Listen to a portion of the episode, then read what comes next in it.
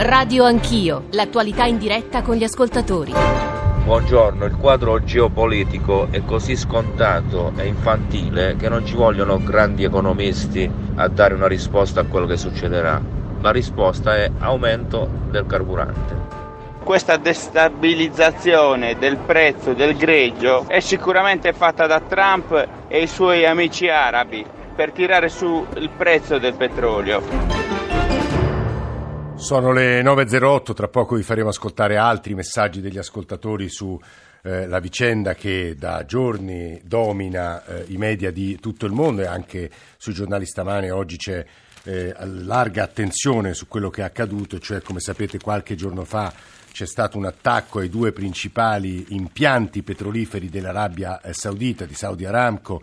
Gli Stati Uniti ieri si sono detti sicuri che l'attacco provenga da Iran o Iraq, laddove all'inizio si era parlato dei ribelli Houthi, eh, sciiti, eh, yemeniti. Tra l'altro gli ascoltatori ci chiedono parlate per favore della guerra nello Yemen di cui si è parlato eh, troppo poco. Le conseguenze, ma insomma il messaggio dell'ascoltatore lo dicevano chiaramente, le conseguenze sono state quelle di un effetto shock sul petrolio, il barile è, è cresciuto, il prezzo del barile del petrolio è cresciuto del 14% e molto probabilmente aumenterà il prezzo della benzina. Ci sono molti temi di cui parlare. Quindi, a proposito di quello che è accaduto, sono già collegate con noi da Istanbul la nostra corrispondente Carmela Giglio e poi eh, Francesca Caferri, che è una grande esperta di Medio Oriente, collega eh, di Repubblica, eh, che ha scritto e molto viaggiato e molto conosce l'Arabia Saudita, quindi con loro ragioneremo soprattutto del quadro geopolitico, poi con Davide Tabarelli Tabarelli eh, ci occuperemo del prezzo del greggio e poi della benzina, infine invece il quadro eh,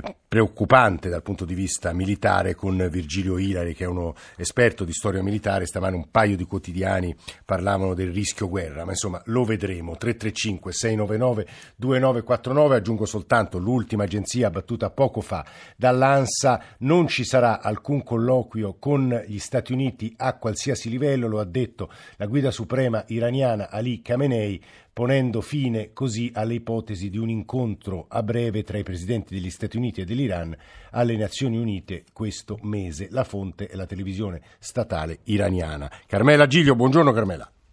Buongiorno, buongiorno a te e agli ascoltatori di Radio 1. Se non sbaglio, oggi il presidente iraniano è ad Ankara. Il presidente iraniano ha partecipato ad Ankara ad una uh, trilaterale con uh, Erdogan e Putin focalizzata soprattutto sul, sull'altro tema caldo, sull'altro tema che infiamma il Medio Oriente, cioè uh, la Siria. E proprio da Ankara ha detto, eh, ha parlato di questo eh, attacco di sabato scorso come un atto di legittima difesa da parte degli yemeniti, non ha citato certo. i ribelli Houthi che hanno rivendicato eh, gli attacchi e che hanno minacciato di colpire ancora e colpire in modo altrettanto duro, altrettanto altrettanto clamoroso, eh, però ha parlato appunto di legittima difesa proprio ricordando eh, i bombardamenti, la, la, eh, la, guerra durissima, sanguinosissima che sta costando un altissimo prezzo in termini di vite umane che colpisce, eh, che colpisce lo, lo, Yemen. Eh, Khamenei che ha parlato, lo ricordavi un attimo fa, eh, questa mattina ha chiuso le porte ad un una, a qualsiasi ipotesi ancora in piedi di, una, di, un margine diplomatico, di un possibile incontro eh, che era stato, eh, era un'ipotesi che era stata affacciata mediaz- grazie alla mediazione del presidente francese Macron fra Trump eh, e eh, Rouhani e ha detto questa politica della massima pressione che gli americani stanno esercitando eh, contro di noi è destinata a fallire. La verità questa, eh, questa crisi questa, eh, eh, è soltanto l'ultimo eh, atto di una politica di muro contro muro che sta eh, favorendo da una parte e dall'altra eh, gli estremisti, quindi sta anche mettendo in Iran ehm, l'altra faccia della medaglia che in Iran a guadagnare terreno, ad avere più margini di manovra, è proprio l'ala più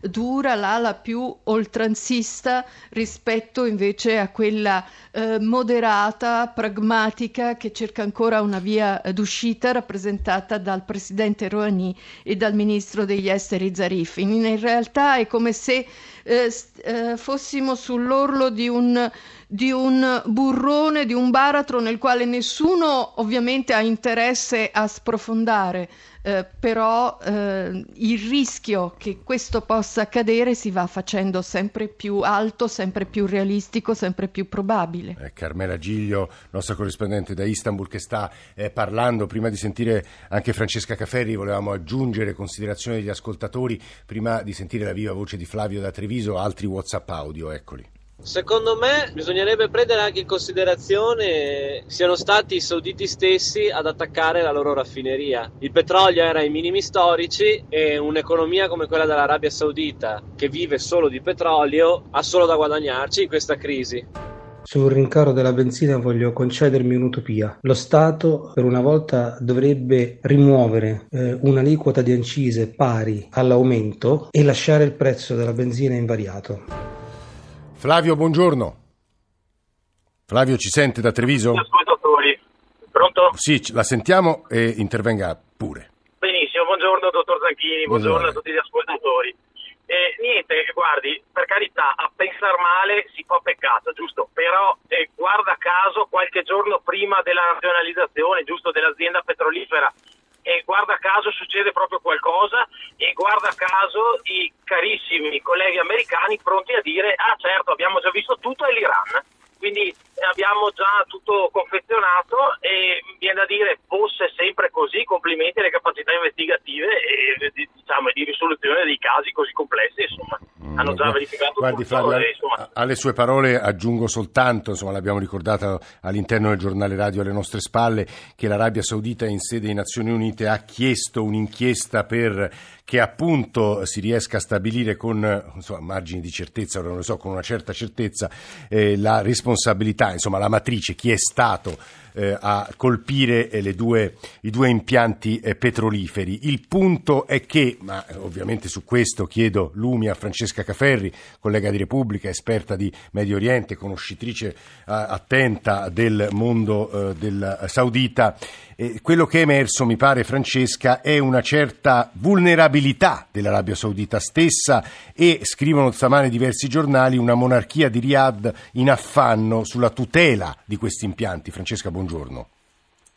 Sì, buongiorno a te buongiorno a tutti gli ascoltatori. Sicuramente è così, l'Arabia Saudita è il paese che fra il 2014 e il 2018 ha speso di più al mondo per sistemi eh, di difesa eh, e per armi e nonostante questo non è riuscita a, pro- a proteggere il suo maggiore impianto eh, petrolifero, appunto quello di Abqai che si trova nel, eh, nel, nell'est del paese.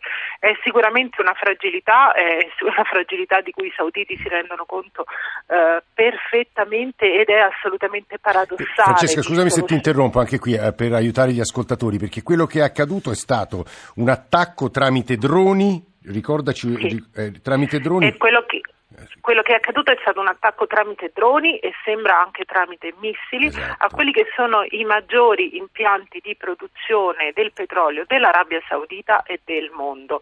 Eh, da questi impianti esce eh, la più grande quantità di petrolio che viene immessa sui eh, mercati mondiali al mondo. Questo è quello che spiega eh, l'aumento del prezzo del petrolio a cui abbiamo assistito eh, lunedì. È stato colpito il cuore dell'industria eh, petrolifera saudita è il cuore dell'industria petrolifera mondiale. Certo, Francesca, è quasi incredibile che il cuore dell'industria petrolifera eh, saudita eh, sia così vulnerabile, che non ci sia un sistema di difesa più efficiente, ora lo dico da profano assoluto è totalmente paradossale considerando appunto la quantità di soldi e di investimenti che i sauditi hanno messo nella difesa negli ultimi anni. Il ministro della, uh, dell'energia uscente che è stato cacciato una settimana fa e questo poi mi riporta a quello che ha detto la, la, l'ascoltatore, poi ci torno, sì. uh, lo aveva detto Khalid Al-Fai che aveva detto questo aumento della tensione nel Golfo sulle risorse petrolifere ci preoccupa molto. Questo non è che la fine di una serie di attacchi a cui abbiamo assistito da mesi, eh, il sequestro di petroliere, altri piccoli attacchi agli impianti sauditi. Ecco, questo è il culmine di una strategia della tensione, se vogliamo chiamarla così, che è stata pianificata per colpire le risorse eh, petrolifere eh, saudite e, conseguenza quelle eh, mondiali. Perché io non credo che questo possa essere un attacco saudita. Eh, non si può mai dire mai dopo il caso Khashoggi in Arabia Saudita. Abbiamo visto di tutto negli ultimi mesi, ma questo no, questo no perché eh, sulla privatizzazione di Aramco che possiede gli impianti che sono stati colpiti, sì. Mohammed bin Salman, che è il principe ereditario che governa l'Arabia Saudita, ha scommesso tutto, ha bisogno di questa privatizzazione per avere i soldi per portare avanti le sue riforme se non la fa non sarà in grado di cambiare eh, il paese. L'attacco di, di, di, sabato è una cosa che può fermare, può rallentare la privatizzazione di Aramco. Eh, Francesca Caferri, se poi resta con noi perché poi più avanti con il professor Ilari cercheremo di capire eh, quanto quello che è accaduto sabato scorso, quello che sta accadendo in queste ore nel Golfo Persico, nel Mar Arabico, possa rappresentare una possibile scintilla di un vero e proprio eh, conflitto e però gli ascoltatori ci scrivono preoccupati soprattutto per il prezzo del greggio, per il prezzo della benzina e chi meglio di Davide Tabarelli, presidente di Nomisma Energia, può darci delle risposte su questo. Diceva Alberto Clo nel giornale radio delle 7 e delle 8, grande esperto di questi idrocarburi, che è il, peggior, il peggior in, in, incidente, non so nemmeno come chiamarlo, un, un attacco esplicito, insomma però la peggior crisi dal punto di vista della produzione dal dopoguerra eh, ad oggi. Davide Tabarelli è così? ma in termini di volumi assoluti siamo nell'ordine di grandezza di quello che è accaduto nel 73, 79, 81, che è il grandi shock. 5,7 eh, rispetto a circa 4,5, 5,7 milioni per il ritorno in meno eh, uh-huh. da venerdì da sabato, e però la domanda, la produzione globale è 100 milioni, allora era 60, perciò in termini percentuali siamo un po' di meno. Eh, l'altro elemento è che l'Arabia Saudita conta meno adesso eh, di, di, allora sulle esportazioni globali, pur essendo il primo esportatore globale, abbiamo tantissime eh, scorte. C'è soprattutto eh, la grande rivoluzione storica del mondo dell'energia, non solo del petrolio, che è il fracking americano sì. che ha consentito di raddoppiare la produzione e questo aiuta a contenere l'aumento che è stato del 10% ieri, stamattina sta un po' arretrando e tutto sommato ci aspettiamo un 5 centesimi per litro in più massimo nei prossimi giorni. E, e nei prossimi mesi, questo per rassicurare o inquietare gli ascoltatori, lei dice massimo 5 centesimi in più? Ma eh, ovviamente dipende dalle speculazioni politiche nel senso positivo di ragionamenti di, sulla geopolitica del Medio Oriente che facciamo. E nessuno vuole la guerra, ecco, negli Stati Uniti, neanche l'Iran nell'Arabia Saudita Mohammed bin Salman deve pensare alla crescita dei suoi giovani, eh, 30 milioni di abitanti giovani più quegli altri. Eh, L'Iran però sta soffrendo terribilmente le sanzioni e il governo centrale, questa teocrazia, non ha il controllo di certe frange che probabilmente sono dietro a questi attacchi. E l'ultimo elemento potrebbe essere visto che non si capisce come abbia sia stato così efficace questo attacco, attacco da parte di, di frange eh, di questi ribelli e Houthi e può essere che sia addirittura all'interno, ecco, perché l'Arabia Saudita anche ha le sue complessità, ah, cioè, sì, sì, anche all'interno. È dal 79 che ah, eh, ci chiediamo sempre come mai l'Arabia Saudita che è il paese più paradossale, più uh, così indietro il profilo storico, quasi un sistema medievale, sia paradossalmente il paese più stabile di tutto il Medio Oriente dal, dagli anni 30 mm. e questo grazie al petrolio. Mm. Tabarelli, eh, veramente 30 eh, secondi, eh, faccio un conto un po' casalingo, mettiamola così, ma se aumenta il prezzo del petrolio, diminuisce del 5,7 la produzione, per i produttori di petrolio poco cambia o sbaglio? Ma eh, era da un anno che stavano cercando di risollevare i prezzi. Un anno fa, questi giorni, prima di Cassoggi, eravamo a 85 dollari, eravamo scesi a 70, mm. qualcuno, una banca famosa che una volta diceva 200, aveva pochi giorni, fatto, pochi giorni fa detto addirittura 20, e la Russia eh, limitava, ha detto anche adesso che non vuole aumentare. Sembra, volendo esagerare nelle teorie cospirative, che sia arrivato nel momento giusto per risollevare un po' il mercato. Eh, Davide Tabarelli, presidente di Nomisma Energia, che ha appena finito di parlare. Prima di sentire la voce del professor Ilari, altri messaggi che stanno arrivando, WhatsApp audio. Non capisco poi perché il prezzo della benzina debba aumentare sempre e non cala quando il prezzo del petrolio scende. Gli stoccaggi, se non, se non so male, se non conosco male la materia, si fanno ogni sei mesi, quindi è un furto, è una cosa proprio indecente. Volevo sapere quanto c'entra Israele in questa faccenda Iran-Stati Uniti, perché a me pare che ci sia più lo zampino dello Stato ebraico in tutta questa situazione contro l'Iran. Io non so rispondere, ricordo soltanto che Israele oggi va ad elezioni e domani eh, Radio Anch'io se ne occuperà, dedicherà molto probabilmente la terza eh, parte ai risultati elettorali israeliani. Virgilio Ilari, storico, emerito di storia militare alla Cattolica di Milano, presidente della Società Italiana di Studi Militari, buongiorno e benvenuto. Buongiorno. Professore, poco fa Davide Tabarelli ha detto nessuno vuole la guerra. A suo avviso è veramente così? Ma io direi che la guerra è in atto e da parecchio tra eh, una coalizione a guida americana, ma che è incentrata ovviamente su Israele e sull'Arabia Saudita, e per il contenimento dell'espansione iraniana nella regione mediorientale che si basa sul sostegno a tutte le minoranze sciite eh, che vanno dal Libano fino appunto allo Yemen, eh, in questo caso appunto agli eh, Houthi. Eh, la guerra eh, è sia militare, soprattutto in questo momento in, eh, nello Yemen, per una serie di bombardamenti che durano ormai da 4-5 anni, ma anche economica e ha molti risvolti. C'è una guerra economica degli Stati Uniti nei confronti dell'Iran che eh, ovviamente eh, il pretesto è quello del, delle questioni nucleari, ma la realtà vera è che questa guerra economica che riguarda appunto la, la, l'abbassamento diciamo, delle rendite petrolifere sì. del, dell'Iran è determinata dal suo ruolo geopolitico. Mm. E poi c'è un aspetto ignorato e c'è anche una guerra economica nei confronti eh, della popolazione yemenita che è soggetta da anni a, una, a un assedio che eh, produce una serie di vittime anche per la fame, cosa di cui ovviamente non, noi non parliamo.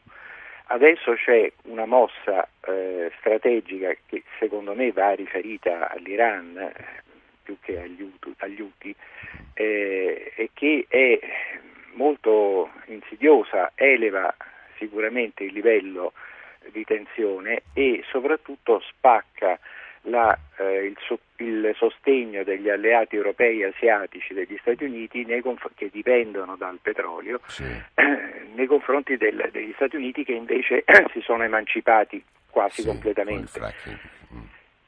E quindi questo è eh, molto insidioso perché per gli Stati Uniti si tratta di eh, stanno in un corno del dilemma, cioè o eh, reagiscono militarmente, eh, opzione che era stata esclusa eh, proprio con, eh, recentemente sì. con anche, la, le, anche la cacciata di, di, Bolton era di, significativa. Di Bolton, no, certamente, è chiaro, era questo anche perché era stata esclusa proprio per, per le resistenze del Pentagono che facevano presente come fosse difficile anche colpire eh, l'Iran e poi eh, non, eh, non, rischiare ritorsioni. Oppure eh, non reagiscono ma questo comunque fragilizza la coalizione e soprattutto fragilizza la posizione dell'Arabia Saudita che è l'anello debole della coalizione. Esattamente, come ci ha spiegato Vigilio Ilari, professore, grazie per questo suo intervento. Francesca, ti consegnerei le ultime, le ultime considerazioni. Francesca Ferri, collega di Repubblica e profonda conoscitrice dell'Arabia Saudita. Francesca, se riesci in due minuti. Sì, certo, ma direi che questo è un colpo per l'intera regione che va a a colpire su diversi scenari. Per prima cosa, come dicevamo, il dialogo tra gli Stati Uniti e l'Iran, che sembrava veramente ad un passo dall'accadere davvero, adesso è finito.